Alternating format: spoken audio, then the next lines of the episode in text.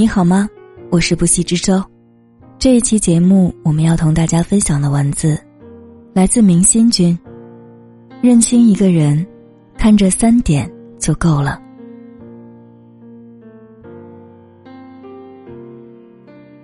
第一，患难时看真情。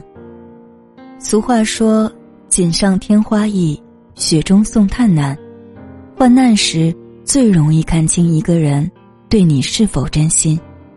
小陈是一家广告公司的职员，有次客户寄来一只价值不菲的花瓶，等着拍摄。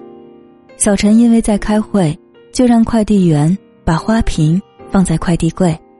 中午时，他和一个关系很好的同事下去取件，打开柜子后，发现花瓶已经碎了。快递员此时已经离开，小陈只好和老板说明情况。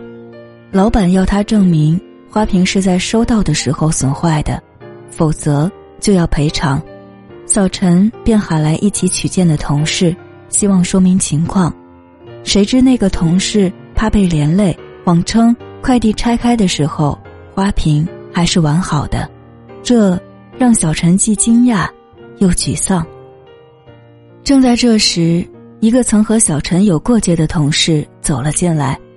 他对老板说：“他们在拆快递的时候，自己刚好路过，看到收到的花瓶确实是碎的。”这让小陈不禁感慨：谁是真心对自己，谁是虚情假意，谁又是正直诚实的人，在自己有难时，可以知晓。第二，细节中看修养。一个人的修养会体现在他举手投足的各种细节上，那些细节可以让你记住一个人，也能让你讨厌一个人。看过一个故事，一家餐厅里，一位老妇人端着汤坐下后，发现自己买的面包忘了拿，便起身去取。等再回来，老妇人发现。一位男子坐在他的餐桌前，喝他的汤，他正要发火，男子却向他微微一笑。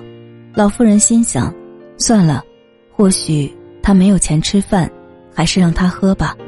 不过也不能让他一人把汤全喝了。老妇人便坐在男子的对面，拿起汤匙，不声不响地喝起了汤。后来，男子又点了一大碗面条，并且。吩咐侍者拿来两副筷子，热气腾腾的面条上了桌，两个人依然默默无语的吃完。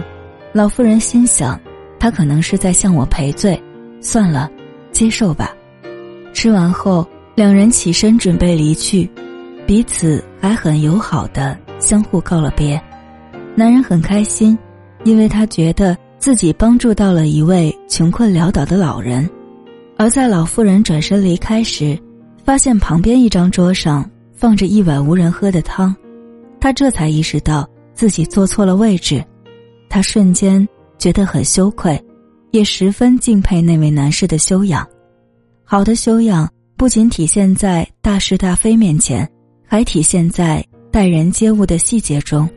修养好的人，通常会有更多善意的行为。第三。利益前看人品，君子喻于义，小人喻于利。要看一个人的人品如何，可以看他对利益的态度。人品不好的人会为了利益不择手段，而人品好的人不会因利益违背良知。古时有个叫孟信的人，生活过得很清贫。一天，孟信外出办事，他的家人实在太饿了。就把家里仅有的一头病牛拉去集市，隐瞒了患病的实情，卖给了别人。孟信回家后很生气，认为家人在欺骗，就立刻找到买主，告知了对方实情，并把钱财退还给买主。孟信即使身处逆境，依旧坚守自己的底线，这样的人品值得敬佩。后来，孟信不卖牛的事迹传到了京城。皇帝认为孟信是一个人品端正的人，就立刻派人召他进京，封他做了官。直到年老才荣归故里。利益是一块试金石，可以很好的检测一个人的人品。如果一个人为了自己的利益可以不顾良心、抛弃道义，那他的人品肯定有问题。看清一个人，不仅要看他的人品，还要看他的真心和修养。只有和真心实意、人品好的人交往，自己的人生道路才能越走越顺。感谢明心君的这篇文字，也感谢你的用心聆听。我是不系之舟，欢迎在节目下方留言或微博艾特不系之舟的海洋。节目详情中扫二维码添加微信，与我有更多的交流。